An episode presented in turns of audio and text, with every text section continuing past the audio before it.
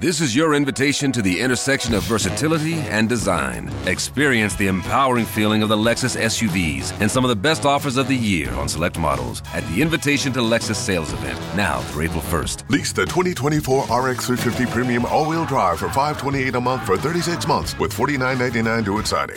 Experience amazing at your Lexus dealer. Call 1-800-USA-LEXUS for important lease offer and pricing details. Not all customers will qualify. Offer in the Lexus Eastern area and it's April 1st, 2024. Let's do this.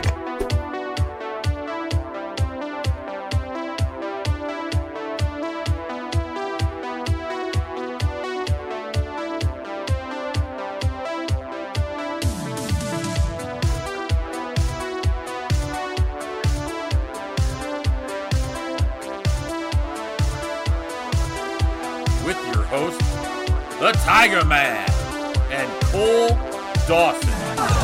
biggest icon in wrestling.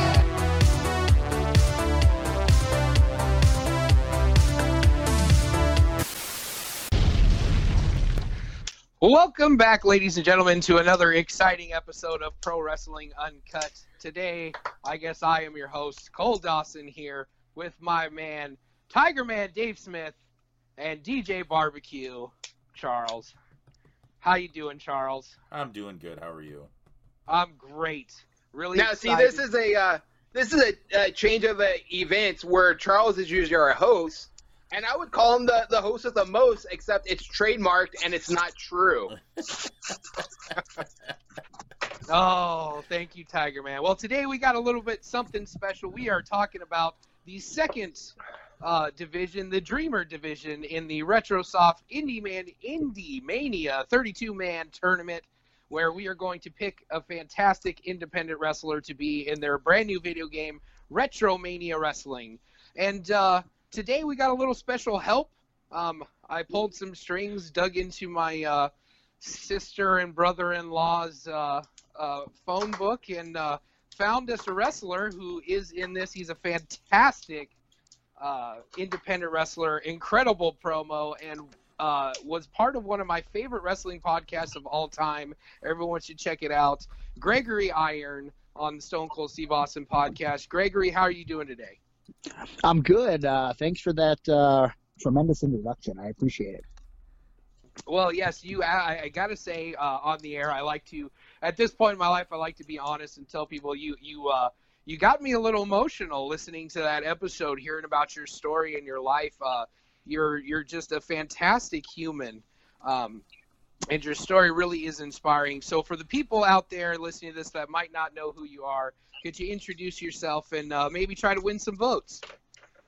Well, um, I uh, I'm the only professional wrestler competing with cerebral palsy, which is a, a neurological disability that I was born with. Um, I was a month premature when I was born, back uh, way back in 1986, and uh, I was about one pound. I almost died uh, choking on my own stool, and uh, the the doctors don't know um, whether or not I technically had cerebral palsy uh, before or after that I entered the womb, but there's a good chance that it was uh, after because a lot of the times it could happen from lack of oxygen in the brain, which of course I had, and being premature didn't help, and all those things. And my mom was into a lot of drugs and things of that nature. But basically, with this neurological disability, there's various forms of cerebral palsy.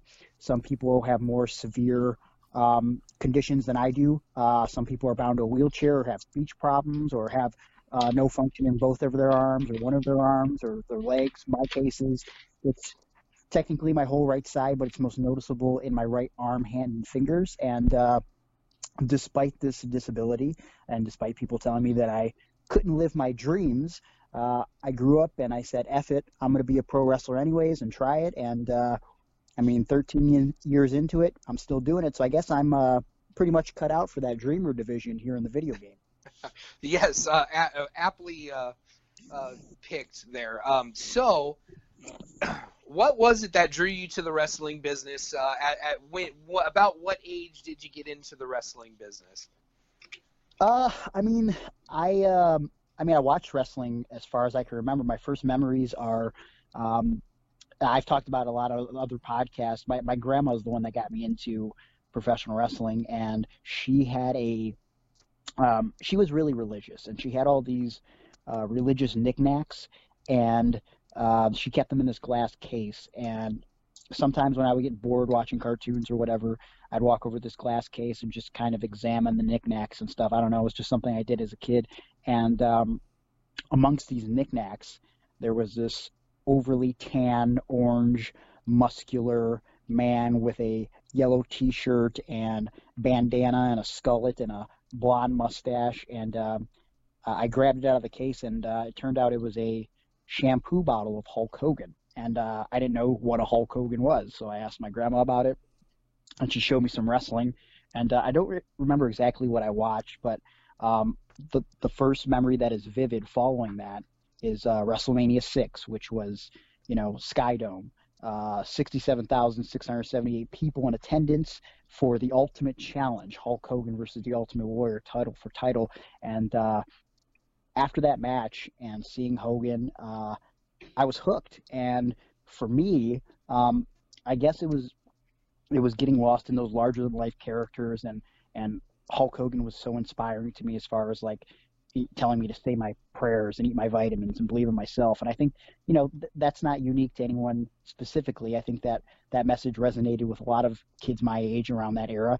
Um, but I think more so as my personal life became filled with more turmoil as far as like not only am I being made fun of in school for this disability that I have, but I don't have the best parents.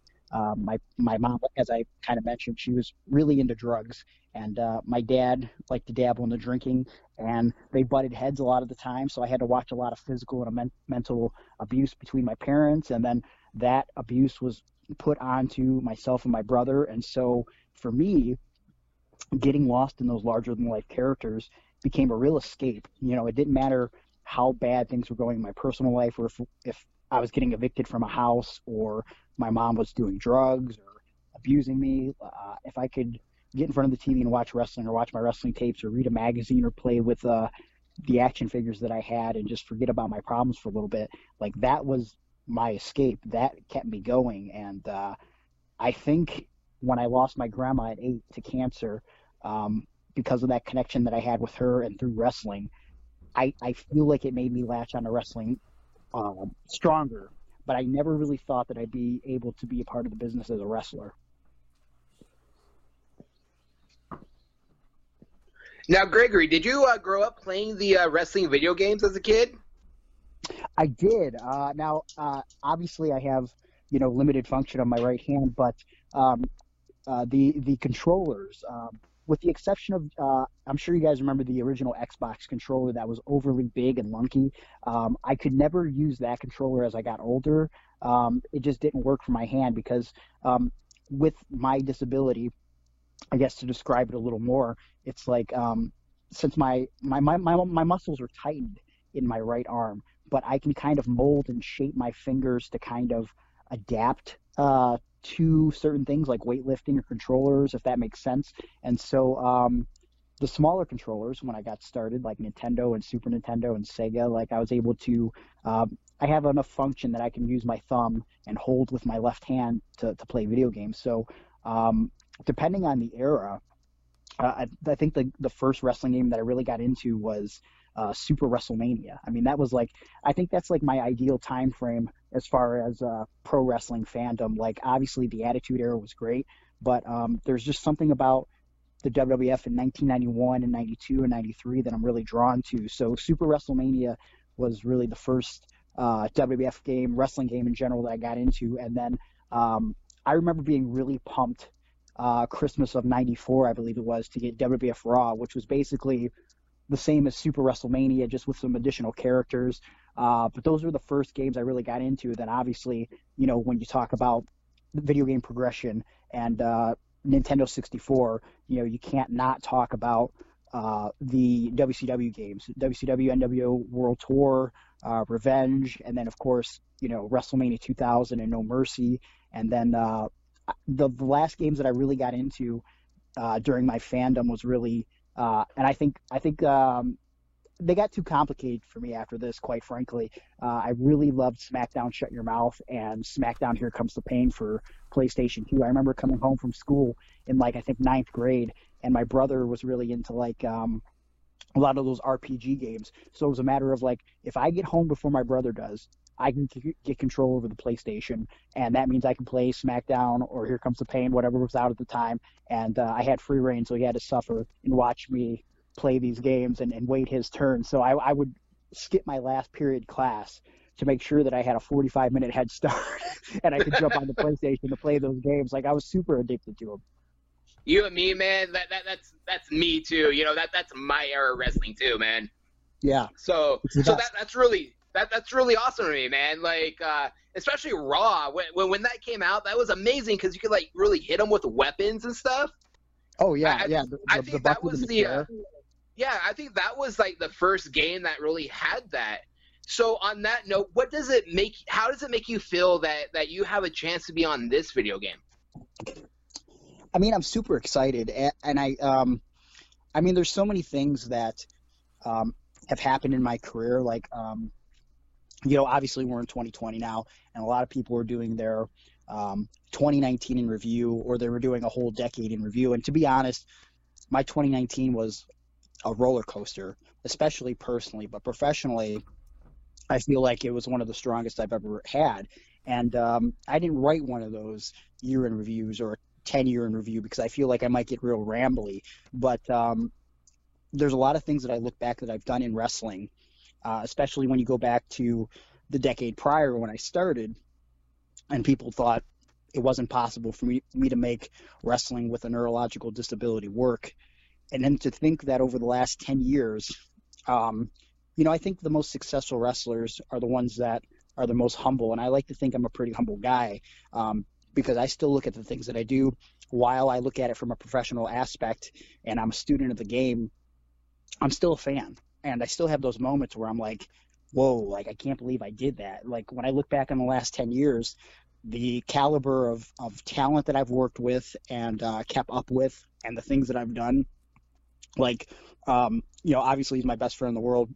Uh, the matches I've had with Johnny Gargano and Matt Cross and, you know, uh, Cole, I've been in there with, with Candice LeRae several times. And, uh, Yes, I- by I- far the best wrestler you've ever been in a ring with, right? uh, well, well, you know, I, I, I uh, I'm not even saying this just because she's my friend. Like, I, I was so upset when um, she wasn't signed right away uh, when Johnny was signed, just because, like, uh, having worked with her, um, and especially with uh, intergender wrestling being so popular, like, she's so incredible at psychology, and I legitimately think she's the best women's wrestler in the world. So, like, for her to like not get her due for so long was like very frustrating for me. But like, I'm, I'm not going to ramble about Candice though. But like, um, No, I do enough of that for everybody. yeah, yeah, yeah, for sure. Uh, but And like, that's but our like, whole basis for our podcast is Cole Yeah, bragging yeah. about Candice. absolutely, and, and you should. But like, uh, just just thinking about like the things that I've done uh, in the last decade, like um, the moment I had in 2011 being publicly endorsed by CM Punk and and Colt Cabana and um, working with guys like Rhino and Gangrel and Vader, you know, guys that I grew up watching and Shane Douglas. I, I just wrestled uh, Tommy Dreamer a few weeks ago, and I remember going to an indie show specifically because Tommy Dreamer was on it, and uh, teaming with my my uh, childhood hero Zach Gowen on a regular basis, and now that he's one of my closest friends in the world, and um, and, and as you alluded to in the beginning, um, sitting at Stone Cold Steve Austin's house on two occasions and doing podcasts with him, and like ha- being on a peer to peer level with arguably uh, the greatest wrestler of all time, like those things are incredibly surreal to me, and so. Um, as, as long-winded as I'm getting here, to think that now, like, I- have an opportunity to not only be in a video game, but the way that I I uh, put it online, and I really sat back and thought about it. I, I could be the first wrestler with a physical disability uh, to be in a in a professional wrestling game, and and some people had alluded to, well, wasn't Kerry Von Erich in a wrestling game? Yeah, dickheads, he was in a wrestling game, but he didn't acknowledge that he had a disability, and it didn't affect the way that character performed in the game. And they never put Gowen in a game, so I think like um, I think it would be interesting and humbling not only to get a chance to be in a video game because I mean I, I I mean in my head when I look in the mirror I'm just me. Who would want to play as me? But I think um, when you look at the big picture um, just for people with disabilities in general and just people that um, the underdogs out there in the world, quite frankly, that think that things aren't possible. To see a character like me appear in a video game, I think that could be a pretty cool opportunity, quite frankly.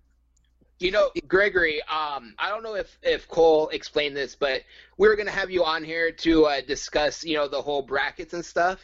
Yeah. But I, I'm going to use my poll right now as one third of the hosts on this, and I'm going to Okay. say, I'm going to say, let's not talk about that. I want to take this time to like just hear about you, and Okay. I personally want to make you our uh, our endorsed wrestler in this competition because you're incredible and your story is amazing, and I really want to make this happen. And I, after hearing your story, I don't want to talk about anyone else in this video game except you.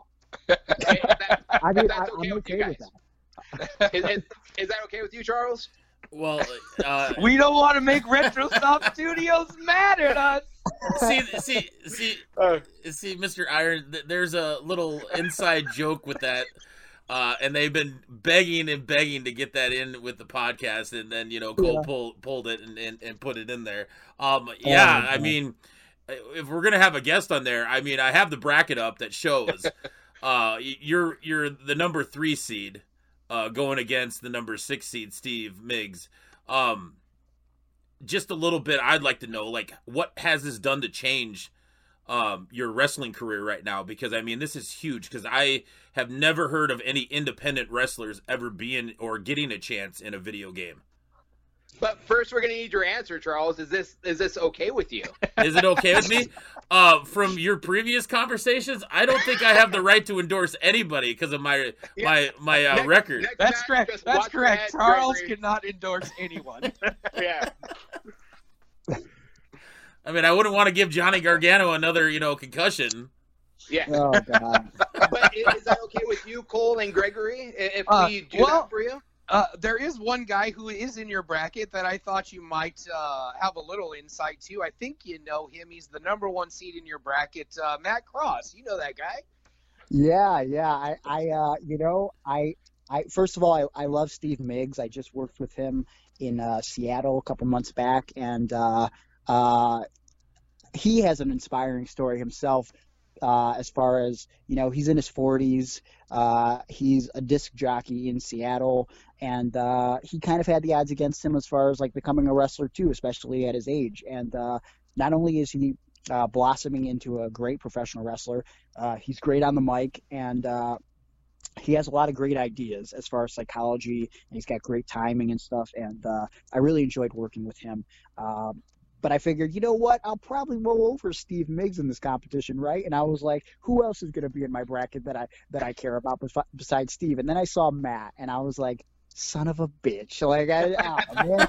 So like, I'm like, I'm like, why, why do I got to face him like potentially like right away, right? And I'm just like, uh, Matt is one of my closest friends, and uh, you know, I, I've I've talked about this in the past. You know, um, I've always alluded to how like guys like Hogan when I was younger inspired me, and then as I got older and angsty, Austin inspired me. Um, and when I saw Gowen, he made me believe that I could be a wrestler. But there was there was a little tinge of doubt, and um, when I started going to independent shows in 2005, um, I had already known about M Dog 20 through the Backyard Wrestling video game, and uh, I had I had, a cop. My buddy had a copy of it on the Xbox, and on the Xbox there was like this DVD bonus footage, and there was an interview with Josh Prohibition and M Dog, and I didn't know much about them, but in the interview, uh, M Dog was like, uh, "Oh man, it's great to be here in California. It's a lot warmer right now than it is my hometown of Cleveland." And when he said that, I was like, "Oh man, this guy's from Cleveland," and um, I connected with him right away just because, like, you know, he's from my hometown. And at that time, you know, there's so many guys from like Cleveland and, Ohio now that are on like uh, wrestling television. But back then, the closest person you had representing Ohio was like Al Snow. And so to hear that there was someone from my hometown was pretty cool. And so I started going into the indie shows. And when a couple of my buddies saw Matt Cross in person, they said to me, you know, if you like worked out like harder and you became a wrestler, I bet you you could be built like Matt Cross. And I was like, oh man, like that that was like cool to think about, right? And so back when AOL Instant Messenger was a thing, I um I found M Dog's screen name and I reached out to him and I wrote him and I told him my situation that I was uh, thinking about being a pro wrestler with a disability, and uh, I asked him if he thought it was possible, and he told me yes. And we had this conversation, and he really encouraged me. And it's funny that you fast forward, and uh, I remember a few years back, we were talking about that specific conversation on AIM, and I remember Matt saying, you know, I remember you writing me, and I remember telling you that uh, you should try it. But now, if someone asked me that, I'd be like, "Don't be a wrestler. It's so dumb." Like, and, I, and it's not even just a matter of like your disability. It's like you'll ruin your life. Like, just Yeah. stay in school. But like for some reason, I told you to be a wrestler. So anytime something goes wrong, I make sure to text Matt or I tell Matt like, "This is all your fault." He encouraged me to be a wrestler. uh, so I never give him praise when like the good things happen. I just like this. This is all your fault. You've ruined my life. Um, but uh, yeah, you know, and Matt's always been a guy I looked up to, and uh, when I got to wrestle him for the first time in 2010, it was like a dream come true. And uh, I've had some incredible matches with him since, and just uh, just to know that I'm, you know, we're like close friends again. It's one of those things that's um, incredibly humbling uh, for a kid that you know grew up watching him, and just to be a, a friend and a confidant. It's pretty cool, and uh, it's just uh, very unfortunate that uh, I'm going to have to use my political power and my inspirational story to uh, eventually take him out in this tournament. It's, it makes me sad, but you know, uh, it's got to be done. He's already been in one video game, so it's it's my time. It's my time. Hey, You, this, this, you got our vote, man. You got our vote. th- this is just like Beyond Thunderdome. It's killed or be killed. That's right. That's right, brother. Well, yeah, you definitely have the toughest bracket in this tournament uh, because right now, uh, once you roll over Steve Miggs, and I'm so glad that you uh, you talked about him because we uh, we researched all these guys today, and the only thing I can find about Steve Miggs is that he plays goalie for the Tacoma Donkeys. So shout out to the Tacoma Donkeys. And uh, He's he's like a he's a disc jockey on the on the biggest radio station in Seattle. Yes, yeah, I did find Yeah. that as well too, and I was like, man, this guy's an interesting dude. But I'm glad you had a little insight into his wrestling career. Yeah, no, I mean, heard that. i- if if they were coming out with a video game about being a DJ, like he would definitely be the favorite. You know what I mean? sure.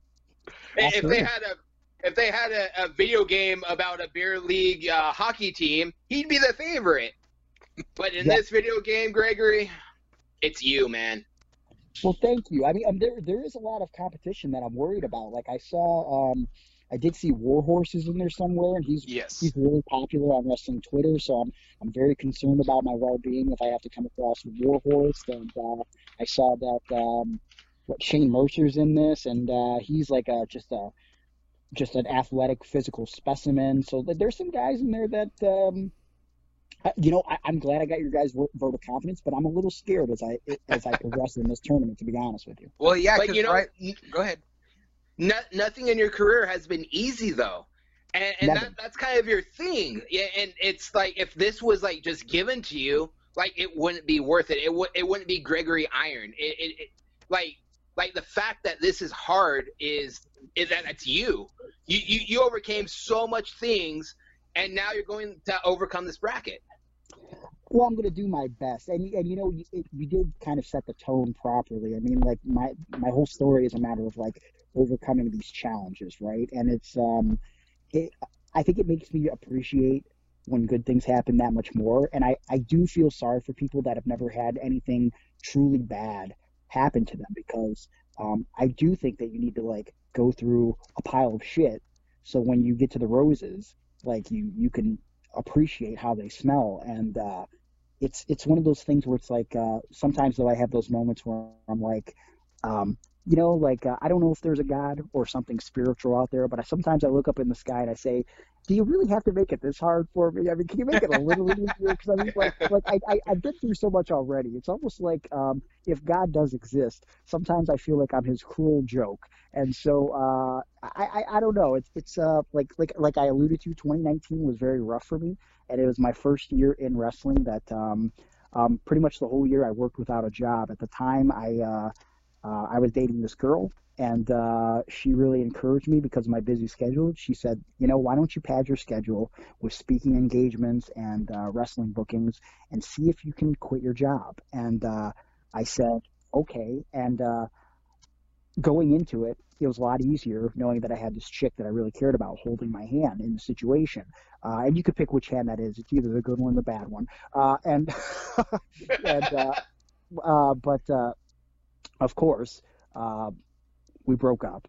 Uh, and right as I'm as I pad my schedule and I quit my job, and it's it's incredibly terrifying to fly without a net because I feel like I'm in this um, very odd in between place as a pro wrestler. Like I, a lot of people know who I am, but I'm not like um, your Joey Ryan or your Colt Cabana.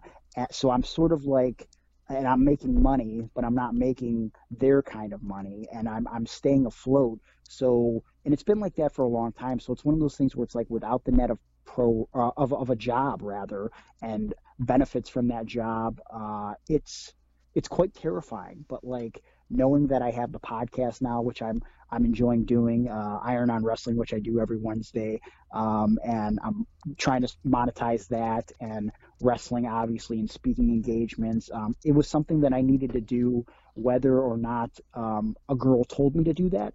Um, it just helped that she pushed me to that next level. So uh, yeah, uh, I, I don't even know what the question was at this point now. I just know that uh, uh, what I'm trying to say is everything is challenging, and I wish it would get a little bit easier at this point. But you know what? It's uh, it is kind of my gimmick that uh, you know sometimes I got to crawl through the glass to uh, you know endure whatever it is I'm enduring at that current moment. Well, there's a couple questions I always like to ask. Uh, you and I were kind of talking earlier about how the wrestling business isn't always the most kind and easy business to be involved in, and uh, but uh, uh, everyone sees the the fans and the the videos and watches you know sees the glorious entrances and all that kind of wonderful stuff, but uh, it comes with the price, and one of those prices is traveling. Do you have any nightmare travel stories for us? Um, well, the, the most, uh, the biggest nightmare travel story I have is, um, and before I tell this story, I want to um, set this up by saying it's 110% my fault that it happened. Um, but, but also as a sidebar, um, traveling in wrestling is hard. And, and I'll, I'll admit that. I think every wrestler will admit that, especially the guys that like put in the, the real long miles, who get on the real long flights. But you know what? I, I've um, a lot of my closest friends really um, complain about the traveling, and it, it, can be brutal at times. But I, I say to myself, um, things could be a lot worse if, if traveling and uh, ignoring the fact that um, you know we willingly beat ourselves up for money. Uh, if you if you disregard that part of it, if the hardest part of what we do is we have to get in a car and, and drive for a few hours, either alone and listen to podcasts or listen to music, or talk with our friends for a few hours, or uh, get on a flight extra early and lose some sleep, and we get to live out our childhood dream. Um, it's really not that bad. But uh, the worst travel story off the top of my head, uh, I was in a car with uh, Gargano, Eric Ryan, uh, Facade, and we did a loop of shows for Dragon Gate USA I believe the loop was uh, from Cleveland to Chicago, um, from Chicago to somewhere in between. I can't remember where. And then it was from there to Wisconsin. And so then we had to drive through and then back home. So it was like a three day gig. And uh, it was an interesting tour because I got to work with Brodie Lee, aka Luke Harper, um, for the second time at that point, and uh, yeah, great guy, one of the great, greatest guys in the business, and I'm so glad that he's out of WWE. He gets a he, he made that money, and now he has that opportunity to uh, show everyone why he's the best, one of the best wrestlers in the world now. So I'm I'm good on him. And that same weekend was the very same weekend that Uhaa Nation did a tryout for DGUSA and uh, got a regular spot on the roster there. And uh, obviously he's Apollo Crews now, so like he he really busted his ass to get that opportunity. And I was there that weekend to see that, and that's someone I'm really proud of. But um, so we got through the whole weekend, and as we're driving home from Wisconsin, we get to about Chicago, and um, th- if anyone knows anything about me, I have a habit of getting flat tires, and that's mostly because I'm a cheapskate. Um, I'll get a flat tire, and uh, instead of buying a new tire, I will buy a twenty dollar used tire because why would I spend a hundred dollars when I could spend twenty, right? Like I, would go to this little Arab guy uh, uh, at the end of my street, and uh, he'd say, uh, you want the good tire or you want the okay tire? And I'd be like, how much is okay tire? And he'd go, uh, 20. And I'm like, yeah, yeah, give me okay tire. And so, uh, so on this particular occasion, I think I had a flat tire like two weeks prior. And like a cheapskate, I was putting off getting the spare. So we get this flat tire and pull off on the side of the road. And I said, guys, I don't have a spare tire. And they're like, what? now, so we had made like no money from that weekend. Um, like at this point, like uh, it's 2011, so we're all about like five years in. Um, we're like making chicken shit. We probably spent all the money that we had on, you know, gas and uh, food.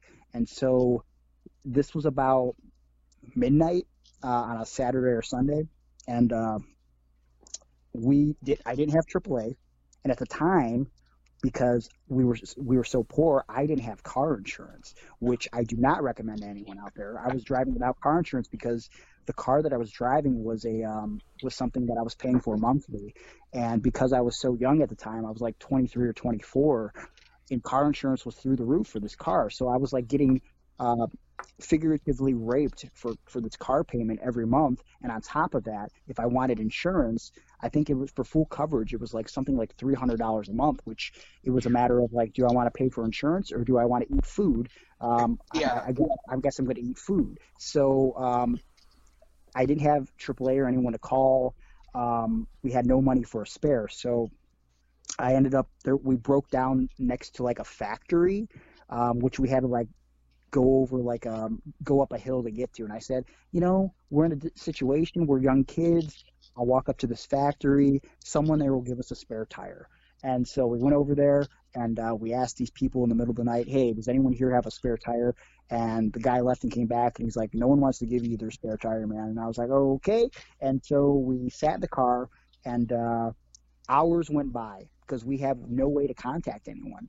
And uh, I mean, we have a phone, but like the people we're contacting, like they're not anywhere near us. I mean, we're in the middle of bumfuck Chicago, and so um, eventually a guy pulled up, probably about six hours in, and he goes, "Oh, uh, whatever car I had at the time, I don't remember." He goes, uh, "I have I have a spare tire for this car at home. Uh, I'll go back and get it." Uh, this guy leaves, never comes back, um, and so uh, eventually a cop pulls up, and like so at this point when the cop comes, we had been sitting on the side of the road not knowing what to do for like nine hours. And uh, I mean, it sounds pathetic, uh, but, ju- all, all because I'm an idiot. And so um, this cop is like, oh, "Do you have someone you can call?" I'm like, no, no, no. Finally, uh, one of the promoters from AAW, Mike Pekovich, saw a Facebook post from from one of the guys. It was either me or Johnny or Facade or something, uh, saying that we needed someone to bring us a tire. So Pekovich knew a guy who had like a car, uh, a car place there in Chicago. This guy ended up bringing a spare tire to us, um, putting it on the car, and then uh, the guy goes, "Okay, you guys are good to go." And then he's and, and obviously we had told Mike Pekovich we had no money, so this guy goes, uh, "So uh, I guess got to know uh, which one of you are, are gonna blow me now?" And we all looked at each other very scared. And then he said, "I'm just kidding." And I was like, "Okay, thank God," because uh, I'm, cons- gonna be, I'm not gonna be that guy for a tire. I'll just walk home at this point. Uh, but we stayed on the side of the road for I think almost 13 hours. So from like midnight um, that night until 12:30 the next day, um, because I'm an actual moron. So that's the worst road trip I've ever had in my life. Oh, these these questions always lead to great stories. Really terrible. and then my other question I always like to ask that's that's a great travel story. Now, uh, what have you had anything on the road that happened that was just so unbelievable that it's like you're going to be telling this story until the day you die? I mean, Ricky Ray has told us a really good story about getting uh, checked at the border. Uh, trying to, or, at the airport in Mexico, trying to bring back some uh, performance enhancing type supplements uh, Uh-huh. at the airport before they increased security. And Willie Mack told me one time in New York, they're standing out, out in an alley behind the, the venue, and some dude just pops up out of a manhole and walks away, and nobody reacted. Like there's just, there's people everywhere, and this dude just climbed out of a manhole, and everyone's like, "Up, oh, yep, manhole people. It's New York. What can you do?" oh so, god, that's that's horrible. I, I mean, I, I have to really think. Um, of course, when these questions get asked, like you know, you can't think of anything off the top of your head, but I, I do know that there's been some travel situations that I think to myself, you know, like if I was just, you know, um, I could have done anything with my life. I could have stayed in school. I could have got a, just a regular job, and like I wouldn't be experiencing these things that I'm experiencing when it gets the most ridiculous. So like, um, around that same time period of that Dragon Gate show, um, actually it was that weekend specifically. Um, something had happened in in the um, uh, Dragon Gate used to do these matches called the Fray or or Fray. You can't call them the Fray because of the band. So there was called Fray, the Fray match, and uh, in that match, uh, scramble entrance would come out in intervals, and so Facade, who is notorious for calling way too much, um, was doing the spot where he had about 45 seconds to do the spot and called something that was like two minutes long. So as the other guy is coming out to, to now start running his spot, running his spot. Facade still running his still running his spot, yeah. and, uh, and uh, he, uh, he, he ends up uh, screwing up the timing of everything. And I end up getting impromptu pulled out of the ring by Silas Young, and I wasn't ready for it. So when that happened, my ankle was underneath me, and I hit the ground and just landed right on my ankle. And uh, I don't know for sure to this day because I never went to the hospital because I'm a dumb wrestler. Um, I'm pretty positive I fractured my ankle because it instantly swelled up, became black and blue, and uh, I could barely walk. In fact, I did matches for the next six months where guys couldn't whip me, and I just thought my ankle was never going to get better. And um, so, to kind of talk about this other road story, that like it's just insane when you think about it. Um, Sports Illustrated wanted to do a story on me. Um, I think it was November of 2011. So this guy was from New York. He flew in from New York to Cleveland to kind of follow me for a couple days, and then he was going to drive back with me to a Chikara show in New York. Um, I thought my ankle was good. I did this match in Cleveland, and uh, opening spot, I try to plant my ankle, and it just goes out on me. I can barely walk. I finish the match, and um, I have to drive through the night to Chikara in New York City. So while I'm with this guy from Sports Illustrated, I have to stop. Uh, I buy a bucket and I buy ice.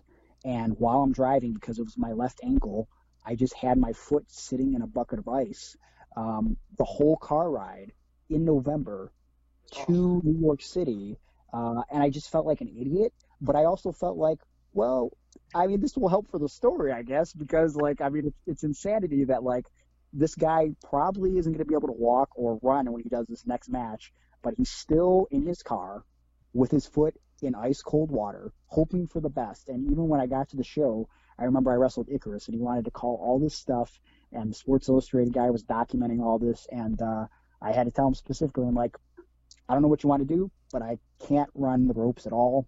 And uh, he said, Can you jump off the top rope? And I said, Probably not, unless we do it in the last spot, because I know my ankle's going to go out. And so, last spot, I jumped off the top rope. It destroyed my ankle. It hurt so bad to do it, and uh, probably didn't do me any favors as far as the healing process. And uh, then I drew, drove all the way back from New York City uh, alone with my foot in a bucket of ice cubes because I'm an insane person. That's pro wrestling. I think you have to have a little bit of that insanity to want to get in this business, no matter what. oh yeah, yeah. It's oh. um, it's for insane people only. Oh man, that is oh, those are perfect. Uh, yeah. So I believe we are coming towards the end. Dave, do you have a couple questions, sir? Uh, I have uh, something. Um, I was just on the phone with, uh, well, texting um, the the owner of this uh, company I do podcasts with, the Grand Geek Gathering, for you know comics and nerd stuff and stuff like that. And um, I asked them if it's okay if the Grand Geek Gathering endorses you as our favorite for this competition, which means we'll be posting it all over social media and stuff like that. And he said, of course we will. So um, I just want you to know that that company is endorsing you as well. That's awesome. I really appreciate it. Yeah, yeah. Like like I said, man, your your your stories moved me. Um, I know you're a great wrestler. Uh, the company you keep. I know you're uh, a good friend of Cole's family, which is kind of like my family because we go way back too. You know. Yeah. And um and, and I really want to see this like this work for you, man. I, I want to I want to play as you in a video game.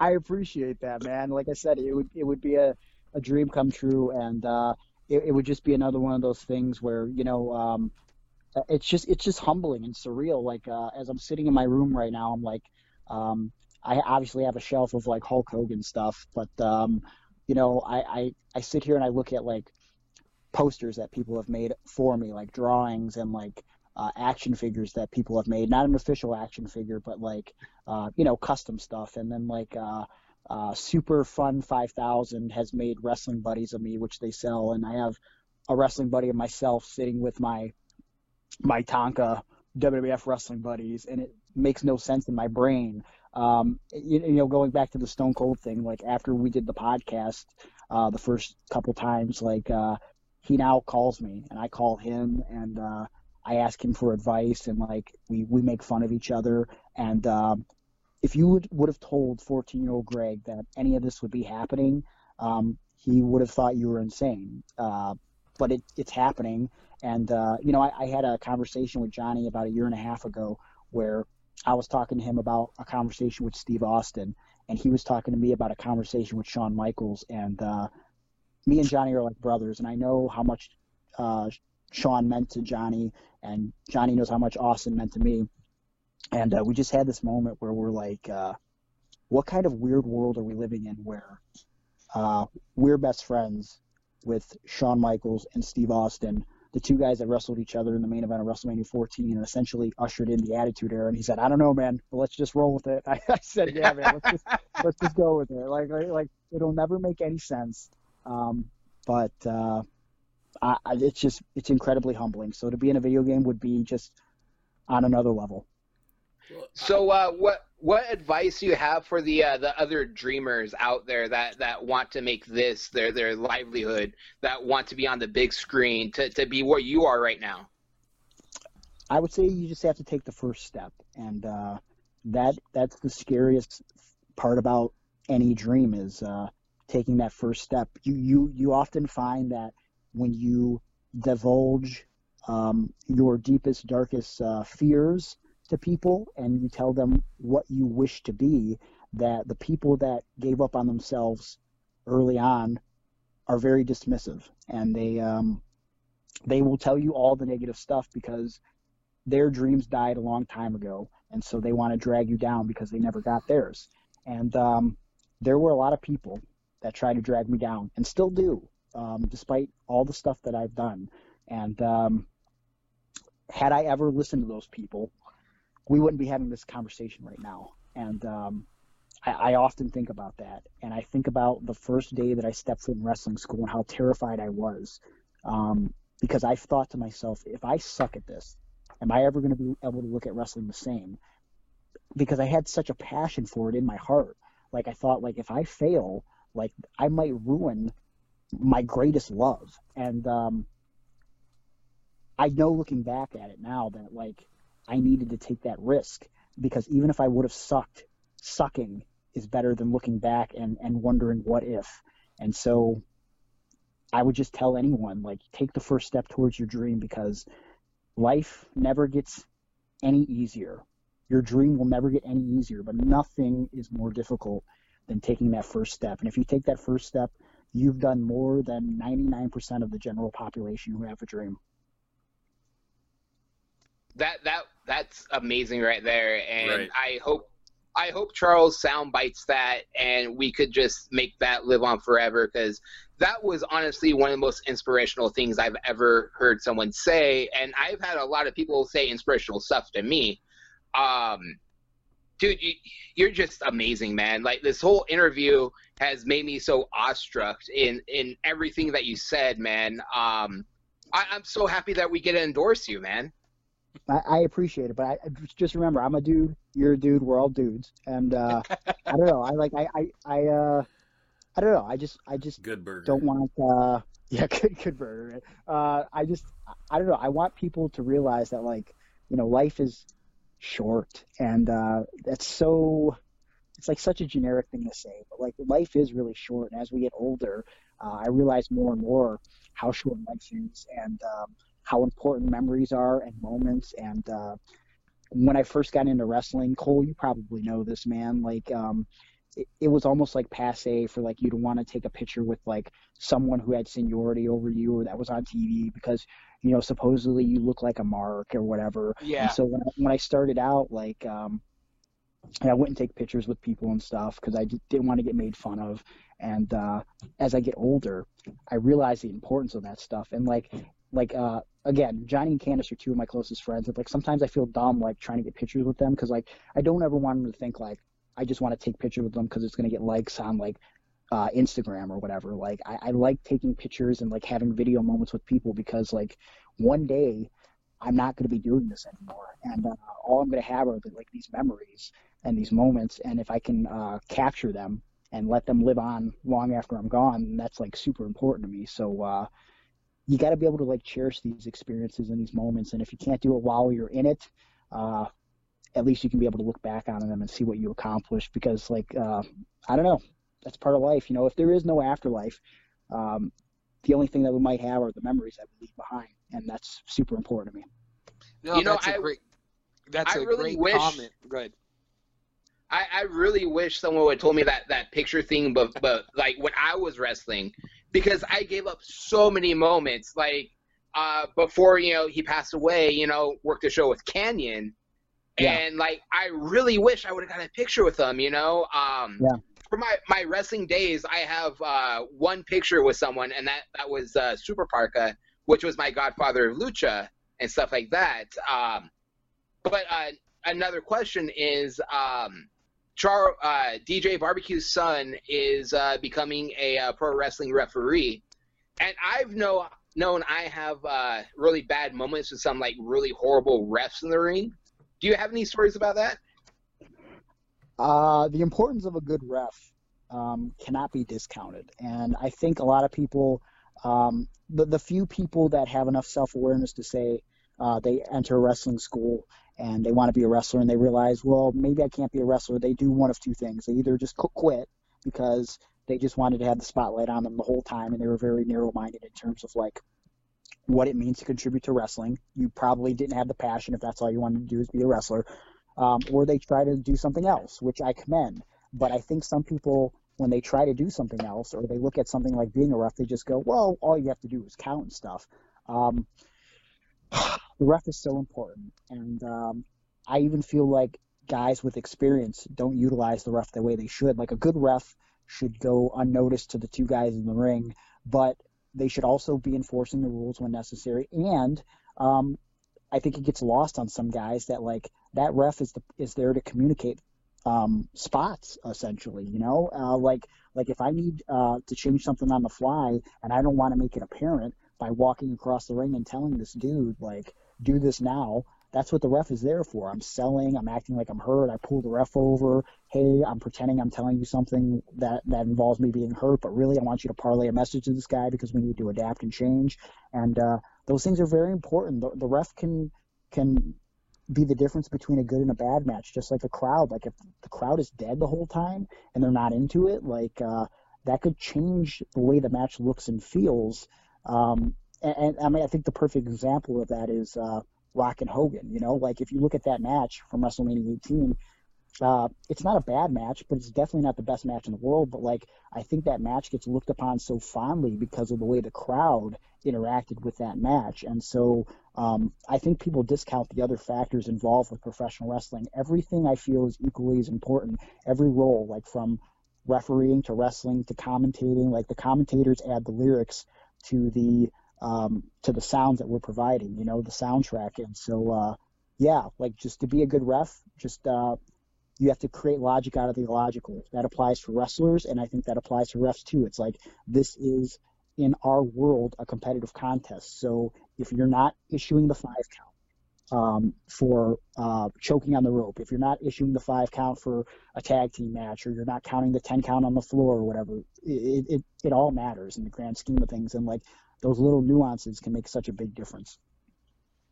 Well, I, I can I gotta say honestly, I can promise you that Dave's not bullshitting you at all. That you have uh, inspired him here, because usually I can't get him to talk to save our life on this podcast. And he's over here stumbling over words, just trying to beat me to the punch. I'm, I'm just I'm just a dude, man. If, if, if- you're just a dude, but uh, you absolutely are an inspiration, and I hope you know that. Um, it's something you talked about earlier. Um, you know how Zach Gowen um, motivated you. Um, Yeah. Is that something you think about in your career that maybe out somewhere out there, there's another kid who maybe has an ailment or has uh, you know difficulties that they're going to see you and you'll inspire them to live their dream as well. You know, I, I hope so. Um, uh, it's again, it's weird because um, I think Zach often lose sight loses sight on um, how many people he touched just in his six months in WWE, and I'm sure there's a whole other um, group of kids, and you know, there's other wrestlers with disabilities out there, and um, you know, any one of them um, in the right situation maybe could have ended up wrestling Zach Gowen or teaming with Zach Gowen. And um, what are the odds that it ends up being me, right? Um, but it's just one of those things where it's like, if you're driven and you're passionate enough and uh, you show that you can keep up and you belong and you work hard, um, good things can happen. And, um, you know, Zach could team with any disabled wrestler uh, or any wrestler in general. And um, he took a liking to me. And um, when I first met him, I didn't know if we were going to have chemistry outside the ring, and uh, we both have similar senses of humor, and uh, you know he's helped me out in a lot of situations beyond the ring, and um, again, I, ju- I just saw him on uh, New Year's Eve and teamed up with him then, and uh, he's been doing a lot more motivational speaking, and just a couple months ago. Uh, it was one of his first matches in months, and for this benefit show we were doing, he wanted to wrestle me one on one, and um, it's humbling, man, that like he trusts me and um, to be able to go out there and not only to team with him, but to have these moments and matches where we can wrestle each other and show people that like, hey, we're not just two wrestlers with disabilities. Uh, we're two good pro wrestlers. That's pretty incredible. So to think that there's someone out there that might hear my story and connect with me on a deeper level, and maybe one day, you know, um, uh, I can run into them at a show and see the passion that they have and, and help them in a way that brings them to the next level. Um, I would love to do that, and that's that's something, disability or not, that's so important about professional wrestling too. That I try to hammer home in seminars now. It's um, it's not just about social media. Um, social media is so important um, with connecting with people, but if you don't have the human connection when you're at shows, you have nothing. And I'd like to think that because of the type of person I am, and asking questions to people with more experience than me and just being a good person um, i'd like to think that that's put me in the position that i'm in today you know if i if you don't ask questions you don't want to get better um, how do you get better um, you have to do that human connection is important about above all else Right. Very good. Um, we're getting to be about like last seven minutes of the show. Uh, I want to ask just like two quick questions for you, and then obviously give everybody the information they need to go out there and vote. Um, because your division uh, in the Dreamer division starts on the third this Friday, which is tomorrow. Um, my first question, I just figured since I'm DJ Barbecue and I do a lot of competitions, um, you know, what what what's your go-to food meal that gives you enough energy to get through the day? are we talking something healthy or are we talking Uh, like yeah. uh, well, I mean, you could go with either way. I mean, it, it, it's up to you. It's the one that really gets you to get through um, all this work that you do. Uh, well, well, okay. So healthy's not as fun, but I but I will say this: um, when I do need to eat healthy during the week, and I don't feel like cooking chicken breasts, um, I do like to eat Sheetz, which is um, um, people are going to label it as just a gas station, but it's so much more. You know, you can get this made-to-order food, and um, it's good on the go. Um, I can eat healthy there. Like I like to get a um, they have this double turkey wrap that's super nutritious that I like to grab, and uh, they got a bunch of other snacks that I like. You know, some people will side with Wawa on the East Coast, but in the Midwest, um, it's Sheetz, and I feel sorry for those poor, sad souls that have to eat that trash known as Wawa. Um, but on on cheat days, Shots fired. um, on cheat days, um, when I don't have to eat as healthy, um, you know, there's nothing better than a good soft pretzel or um, Little Caesars for a little bit. I, I love pizza, and for a little bit, Little Caesars, they're notorious for making um, pretty cardboard, trashy pizza, but I love pretzels and I love pizza so much that for a limited time they had this pretzel pizza. Um, and it's probably, in my opinion, the greatest pizza of all time. But for some reason, they keep taking it off the shelf after a few months. They they brought it out in like 2014, and they recently brought it back last year, and they took it away again because they're bastards. Um, but uh, they actually. I'll agree with you on that one. That- Yes, that- you were that's true. speaking the language of the three fat men you were talking to. Yeah. dude, God I- damn, Little Caesars taking our pretzels. It's like the Yes. McRib. They just take it away once we have that reach. it's such Let, let, bullshit. let me man. tell you, if, if I could get text message alerts for when they have that pizza, I would totally sign up. it's it, it, it's the most amazing thing I ever eat. Like jo- Johnny loves it, Ricky Shane Page loves it. Uh, you know, and and uh, it's one of the Gowen loves it. In fact, uh, when they took it away um, the last time, me and Go- Gowen had this this conversation in a car ride where we were legitimately considering not only writing Little Caesars, but like going to the corporate headquarters in Detroit and like protesting because Oh. and I've never done that for anything in my life, but I'm so passionate about this fucking pretzel pretzel pizza. It's like I was ready to like That's just your next podcast. burn Detroit down if they didn't bring it back. You know, like I I need this pretzel pizza and, and Little Caesars. If you want to continue to stay in business, you need to keep this pretzel pizza. I don't know what you're doing, but you're screwing up. I don't like it. I'm challenging you right now to do a YouTube video and do that. Get all you guys together. Do what like you know Cody and and everybody else did that one Monday night Raw, and just grab a limo, show up to their their headquarters, and start picketing with signs and a megaphone, and get everybody all over there. Tweet it out. Uh, make it happen. I think that'd be awesome. Yes, we can we can put all of our podcast money together and we can rent a limo, and then and then after what, what with what little money we have left, maybe we can get some cardboard signs and scroll on them with some sharpies and uh, really make some stuff happen. right? Well, my last question is is that you were talking about how you know when you were younger, like the only individual from your area that anybody knew that was an inspiration was Al Snow, and we had Al Snow on the show uh, a couple weeks ago. But my thing was is to ask you, how does it feel for you to be in that position now? All these years later, now you're the one that's the the homegrown talent that everybody looks up to, uh, and that you know aspires to be. Uh, again, it's it's strange and it's humbling. Um, I, I I love being able to give back and teach. Um, but I but I'm still learning, and I think that's the beautiful beautiful thing about wrestling is like you never stop learning. And uh, it's funny you mentioned Al because uh, this Saturday um, I'm going to be in Colorado and I'm running a seminar alongside Al Snow and D'Lo Brown. It's almost like one of those things where it's like which one of these three doesn't belong because it's like you have D'Lo who's done you know WWE and Impact, and you have Al who's done WWE and Impact, and you have Gregory Iron who has just been like a pretty known independent wrestler for the last 13 and a half years. So it's like for me, it's like going into this like um, there's insecurities. Like I don't want to step on anyone's toes or anything, but it's like it's weird that the promoter contacted me and said, "Hey, do you want to take part in teaching in the seminar? I think you have a lot to offer." And it's like, yeah, absolutely. But like, you know, that kid in me, that fan in me, is still a little hesitant because like I'm alongside two guys that I really respect, and I, I, I don't want to be wrong. Um, there, I guess wrestling is subjective, but there is, there is wrong. There's sometimes when people suggest things in wrestling that is absolutely wrong.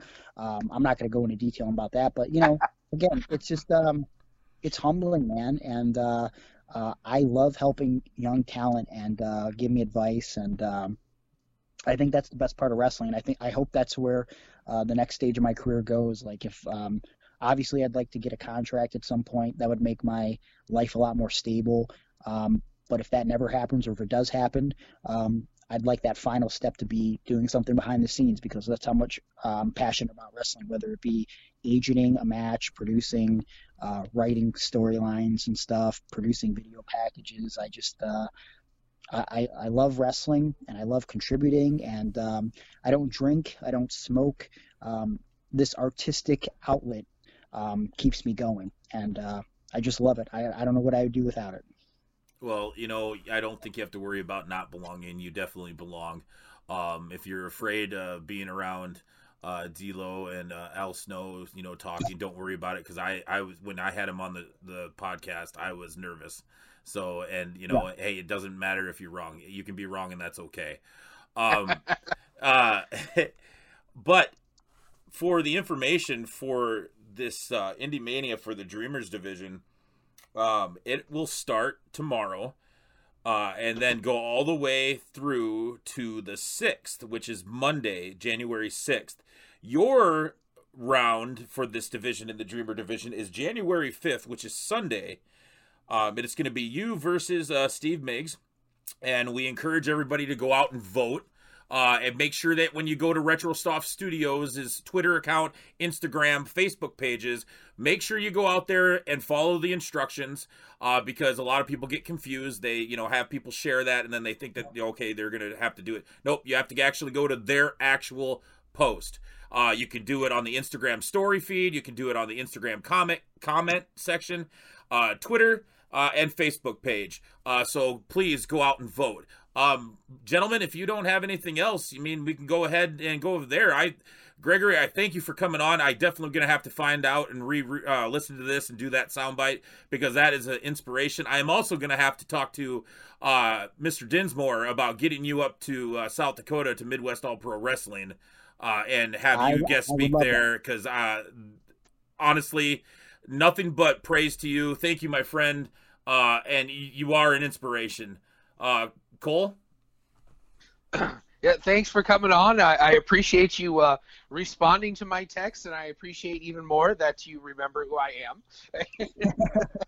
so, No, thank yeah, you. thanks for doing this. Uh, like I said, uh, you're just uh, you. This is one of the best interviews we've done so far. It's always great to have a guest where all you got to do is just ask a question and get out of the way. So, thank you. This has been a pleasure having you on.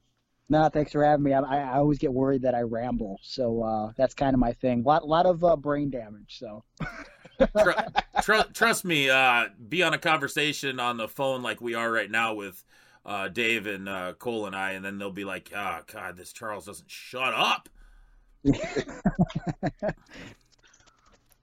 Yeah, uh, thank you for coming on. Uh, no one asked me for my my last words, so uh, yeah. oh, Uh, I- don't worry. Don't worry. No one really expects you to go to South Dakota because you know that that place sucks and uh, no. no one wants to fucking go there. But uh, you re- you really are an inspiration, man, and uh, keep it up. And uh, anything I can do to help anything like make a, a reality, you know. Um, Yeah, you need some know. transportation next time you come to California. Hit us up. yeah, I, yeah, I would love but, that. I appreciate it. But uh, you know, I'll uh, help uh, get the word out there any way I can. So. Thank you. That means a lot. Uh, go ahead and tell everybody what your uh, social media accounts are so they can find you. You can find me on Twitter at Gregory Iron, which would be nice if you follow me because I'm I'm almost at 10,000 followers, so I'd really like to hit that 10k mark uh, in the next couple weeks. And uh, I'm on Instagram at Gregory underscore Iron because some piece of trash took Gregory Iron and he's never on there. Uh, I'm on Facebook uh, at facebook.com backslash the handicapped hero, or you can just search Gregory Iron. And uh, if you can't remember any of that, you can go to my website gregory-iron.com where I'm available for wrestling bookings and speaking engagements where I talk to um, companies, organizations, schools, uh, uh, grades 1 through 12, doesn't matter, colleges. And uh, of course, you can tune into my podcast, Iron on Wrestling, every Wednesday. I drop the podcast this week. I have Tommy Dreamer on the show, and I've had guests like Stone Cold Steve Austin and Johnny Gargano and Kimberly and uh, a buttload of others, Effy, Dan Danhausen, and um, it's been great uh, podcasting and talking with my friends and recording and saving those podcasts for everyone to listen to, just like this one. I hope this will go down in history as uh, one of the all-time great wrestling podcasts. Uh, we share that sentiment. So, thank you, Gregory, again. Uh, also, want to thank DJ Barbecue for putting up with us and uh, letting us uh, just kind of give him a hard time and for being our official punching bag. at Pro Wrestling Uncut.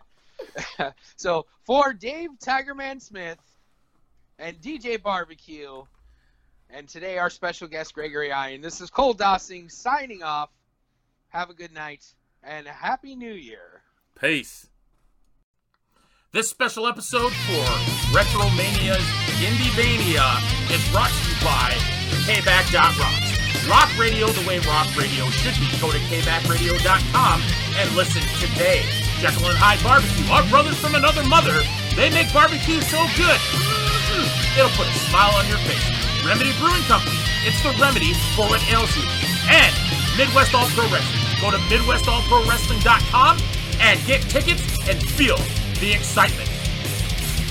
This is your invitation to the intersection of versatility and design. Experience the empowering feeling of the Lexus SUVs and some of the best offers of the year on select models at the Invitation to Lexus sales event now through April 1st. Lease the 2024 RX 350 Premium all-wheel drive for 528 a month for 36 months with $49.99 due at signing.